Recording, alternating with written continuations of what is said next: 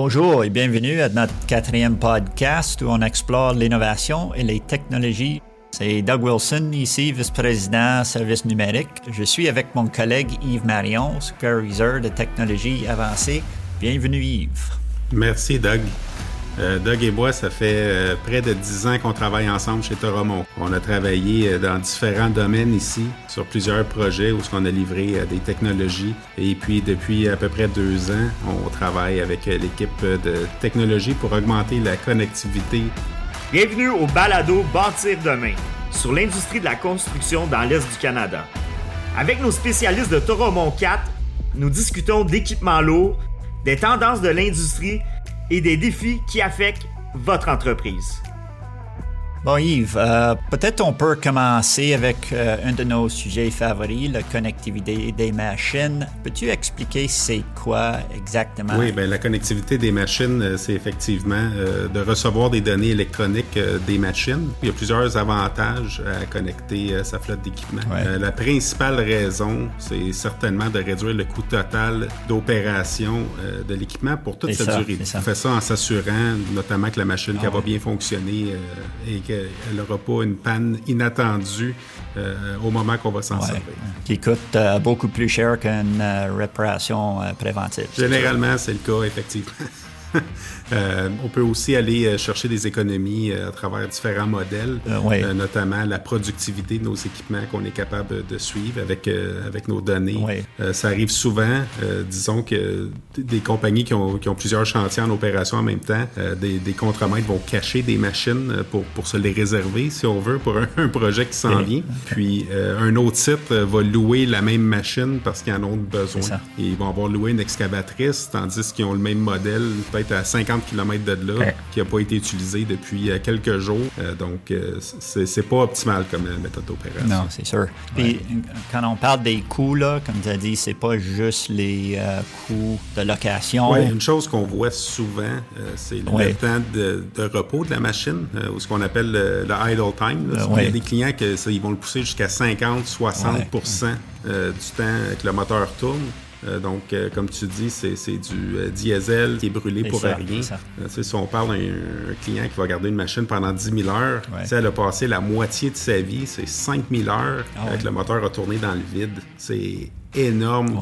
Et puis, qu'est-ce que ça veut dire? Ben, ça veut dire que si les autres ils font leurs entretiens aux 500 heures, ben, c'est 10 fois qu'ils ont fait des entretiens sur la machine, juste parce que le moteur tournait sans qu'elle soit utilisée on vise pas le 0 euh, mais euh, on peut facilement réduire ça de 15-20% euh, pour un client comme ça qui, est qui opère à 50% L'année passée, on a travaillé avec un gros client qui avait un, grand flotte de, je ne sais pas, 150 machines. Lui était au moyenne 50% de, idle time. Oui. Il était capable de réduire ça vers 18% Alors, juste ça, ça sauve des dizaines de milliers de dollars par mois dans un une flotte de 150 machines. Ah, c'est certain. Puis c'est pas seulement euh, l'utilisation euh, de son carburant. Tu as parlé de la valeur de, sa machine. Si lui, il veut la revendre à 10 000 heures, ben, elle va valoir beaucoup moins cher que s'il l'avait revendue à 6 ou 7 000 heures. Donc, il perd euh, beaucoup de dévaluation sur la valeur de son équipement au fil de son utilisation. Oui.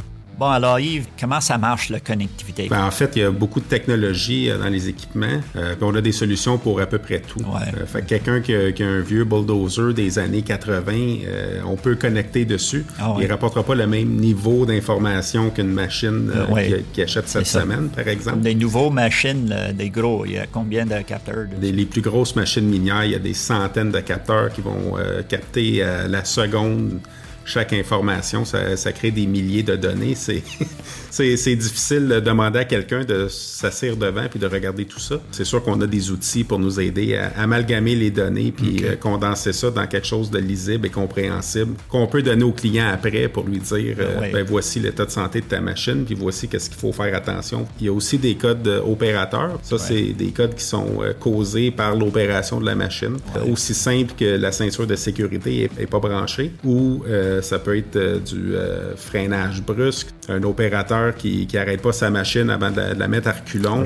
S'identifier des, des, opportunités pour du training là, pour l'opérateur. Oui, ben ça peut être des, des, opportunités de formation, effectivement, sur le chantier. Il y en a que c'est des risques de sécurité pour l'opérateur, mais aussi pour les, les, gens qui sont autour. Un camion qui va, qui va prendre une charge de 60 tonnes quand le maximum qui devrait porter c'est 45, bien, la stabilité de l'équipement euh, est affectée, c'est certain, en plus de l'usure prématurée que ça va causer. oui. Pour une telle euh, situation comme tu as décrit avec le, camion, si on reçoit le, data une heure plus tard. Oui, bien c'est ça. On a des, on a des solutions euh, qui, peuvent nous rapporter des données beaucoup plus rapidement. On a des sites qui vont être connectés sur un réseau sans fil, pratiquement en temps réel. nous, de notre côté, bien souvent, ça, il y a un délai d'une heure, d'une journée. C'est pas quelque chose qu'on va être capable d'avertir instantanément. Souvent, si le code d'erreur est grave, l'opérateur va être alerté, il va avoir une alerte dans son camion qui va l'avertir qu'il y a un problème. Si ah par exemple euh, une pression d'huile trop élevée qui va arriver, si on l'appelle une heure plus tard, il est peut-être trop tard. Oui, le gars est déjà couvert de l'huile, puis il dit merci, mais euh, trop tard. Oui, c'est ça. Merci de m'avertir que mes pistons vont sauter. Euh, je, suis plein d'huile. ça remplace pas l'opérateur. Non, c'est sûr, ça ne remplacera pas l'opérateur et le gros bon sens. Il faut quand même qu'il porte attention aux, alertes qu'il reçoit, puis pas qu'il se dise, bah, s'il m'appelle pas, ça veut dire c'est correct. quand tout flash rouge dans son, dans son cockpit. Euh, par contre, ça va aider euh, une compagnie à dire, ben voici qu'est-ce qui s'est passé le mois dernier. Ton opérateur n'a pas mis sa ceinture de sécurité 14 fois, toujours sur la même machine. Après ça, qu'est-ce qu'ils font avec l'information? Ben, c'est sûr, là, c'est au contremaître d'aller voir l'opérateur et lui dire écoute, c'est important de mettre sa ceinture de sécurité. Oui. Ce data-là qui sort des machines, là, quoi d'autre est-ce qu'on peut recevoir des, euh, de ces machines? Ah, on va recevoir euh, beaucoup de données d'utilisation, de, consommation euh, d'essence. La location. oui, la localisation, effectivement, le nombre d'heures qui ont été mis sur la machine. on a des, des capacité d'aller chercher des données avancées de productivité. Donc, sur un chantier, on peut aller dire, bon, ben ici, euh, c'est du sable, par exemple. Euh, ben, je peux savoir euh, combien de tonnage de sable qu'un camion a transporté. on, a, on a la capacité aussi de savoir, bon, ben, cette machine-là est allumée, le moteur tourne, mais elle travaille 40% du temps que le moteur tourne seulement. Dans l'industrie, ces machines-là, c'est 20% mettons, c'est 15% euh, C'est sûr que ce data euh, est plus utile si on comprend c'est quoi le contexte. Une mine de, sable, ça c'est une chose, c'est pas la même chose que du, du granite ou. Euh, par exemple, si on, on, reçoit des fault codes pour dire que le moteur est trop froid. Ben, si on sait qu'il fait moins 40 à tous les matins quand, quand ils partent le moteur, ben, c'est normal. Il n'y a rien qu'on peut faire. Euh, on reçoit des rapports d'inspection aussi. De, des inspections visuelles, tu veux dire? Des inspections visuelles, oui, de nos clients. De, et puis ça, ça peut nous donner de l'information aussi, comme on va voir qu'il y a une coulisse d'huile à quelque part. Ah, ben, après ça, on va être capable de faire une corrélation avec un code d'erreur qu'on a reçu. Ça. Puis si c'est une machine que nous autres, on fait du maintenance dessus, on a tout l'historique aussi. En plus. Fait que là, on, on, sait, on connaît les, les données d'environnement du site. On connaît l'historique des work orders, on connaît euh, les codes d'erreur, on a les rapports d'analyse d'huile. Si On a ça sur une certaine période de temps. On est généralement capable de bâtir une histoire pour comprendre euh, qu'est-ce qui se passe avec cet équipement-là, puis donner une, belle photo à notre euh, client pour lui dire ben, voici où ce que tu es aujourd'hui, voici ce que nous on te recommande pour optimiser ton, équipement. il y a des solutions euh, euh, numériques comme des, apps. Comment est-ce qu'on présente Absolument. Ben, on a euh, différents niveaux de, de services. Généralement, on va avoir un rapport mensuel qui va lui donner à haut niveau tout ce ah qui se passe. Parce que qu'est-ce qu'on entend de nos clients, c'est vraiment que donne-moi pas une tonne de data, donne-moi des, recommandations précises. Oui, exactement. Puis on a, on a différents niveaux de clients aussi. On a le client qui va avoir une excavatrice, que c'est le propriétaire qui va être assis dedans. Il va déjà être pas mal au courant comment que sa machine va, plus que euh, la compagnie de construction qui ont 175 équipements, qui ont deux gestionnaires de flotte, euh, que eux vivent avec les rapports. ils vont vouloir avoir euh, beaucoup plus de données pour savoir qu'est-ce qui se passe parce qu'ils peuvent pas parler à tous leurs opérateurs ou savoir où est-ce qu'ils sont leurs machines. Euh, donc, on s'adapte selon euh, les besoins du client. Ça fait des années qu'on a des solutions de connectivité. Nos clients, est-ce qu'ils sont plus confortables aujourd'hui qu'il y avait il y a deux ans? Est-ce que ça change vraiment dans le marché? Je pense que les, clients voient de plus en plus la valeur de connecter leurs appareils. tu achètes une voiture aujourd'hui, puis tu reçois un email qui dit ben, ta voiture est en bon état, puis tu es dû pour un changement d'huile dans, trois semaines. Euh, c'est un peu la même chose avec la machinerie lourde. Euh, c'est sûr que ça vaut beaucoup plus cher qu'une voiture, généralement. Euh, donc, les clients vont porter une plus grande attention, ne pas entretenir tes équipements, puis ignorer tous les codes d'erreur. Ben, ta machine, à un moment donné, il va y avoir de la boucane qui va sortir, puis tu vas être. tu, vas la regarder, et tu vas dire, ouais, ben, j'aurais peut-être dû. L'ultime code d'erreur, c'est ça, le fumier. Combien de nos clients sont connectés maintenant? On a combien de machines connectées? Ben, aujourd'hui, on doit en avoir euh, un peu plus de 30 000. 30 000. C'est un chiffre qui grandit exponentiellement à chaque année. Euh, il y a juste une euh, douzaine d'années, on était en bas de 1000 machines connectées. Alors, ça accélère beaucoup. Là. Ça s'accélère beaucoup. On en, on en connecte à tous les jours. Il y a des clients qui demandent de connecter toutes euh, des roulottes, euh, même des, toilettes sur des chantiers de, construction. S'il y a une urgence, il peut, il peut trouver leur euh, toilette. Il peut, la trouver plus vite si ça presse. ben, j'imagine aussi, ça peut être volé aussi. Oui, ça arrive régulièrement que, des machines se font voler, puis ça peut nous aider à les retracer. C'est certainement pas un outil anti-vol, par exemple, pour faire attention. Puis il y a des clients aussi qui connectent aussi comme leur attachement. Oui, on peut connecter des, des pelles pour euh, de la machinerie lourde. Puis euh, il y a des clients qui en ont énormément. On a des technologies pour euh, connecter juste ces, ces appareils-là. Ces batteries, j'imagine. Oui, exactement. Ça, ça, leur permet aussi de, de savoir qu'est-ce qu'ils ont, à quel endroit. Les ah attachements, ça doit se perdre assez facilement quand tu en as beaucoup. C'est sûr, C'est un, outil de plus pour, pour gérer une flotte. Puis ils mettent un geofencing. Oui, on peut, on peut faire de la géolocalisation et puis mettre des limites, tracer un territoire pour se faire alerter c'est un appareil kit le territoire. on peut, mettre toutes sortes d'alertes. Donc, ça, ça, peut permettre de savoir qu'une machine a quitté son chantier euh, quand elle n'était pas supposée. Toutes sortes de choses qui se passent sur les chantiers de construction. Il y a de la compétition à même euh, les compagnies là, pour des, appareils. On peut savoir si euh, elle a été utilisée à 3 heures du matin pour une investigation quelconque. C'est des, des, données d'utilisation, d'opération qu'on est capable de, de montrer. le propriétaire peut peut poser des questions à ses opérateurs. Alors, comment est-ce qu'un client peut commencer? Imagine, il commence euh, avec une ou deux machines, puis... Euh, Donc, les clients, en général, euh, vont commencer plus petits. Il y a tellement de possibilités que c'est facile de se perdre. On mange un éléphant une bouchée à la fois, là. puis quand on devient à l'aise avec, mais là, on peut pousser vers plus, jusqu'à arriver à vraiment une gestion de flotte optimale. Généralement, un client euh, avec une grosse flotte va avoir des gestionnaires de flotte qui eux, vont être très intéressés par ces données-là. Tu as beau avoir 50 rapports d'utilisation puis de idle time. Si tu fais rien avec, ben, c'est beaucoup de données qui servent à pas grand-chose. Tandis que si tu quelqu'un qui est capable de mettre en application des solutions pour améliorer euh, la, gestion de sa flotte, ben, là, ça vaut la peine. Alors, ça vaut la peine juste si tu es capable de leverager ce, data-là ça vaut la peine de connecter sa machine au minimum pour savoir où est-ce qu'elle est, euh, puis combien d'heures qu'il y a dessus.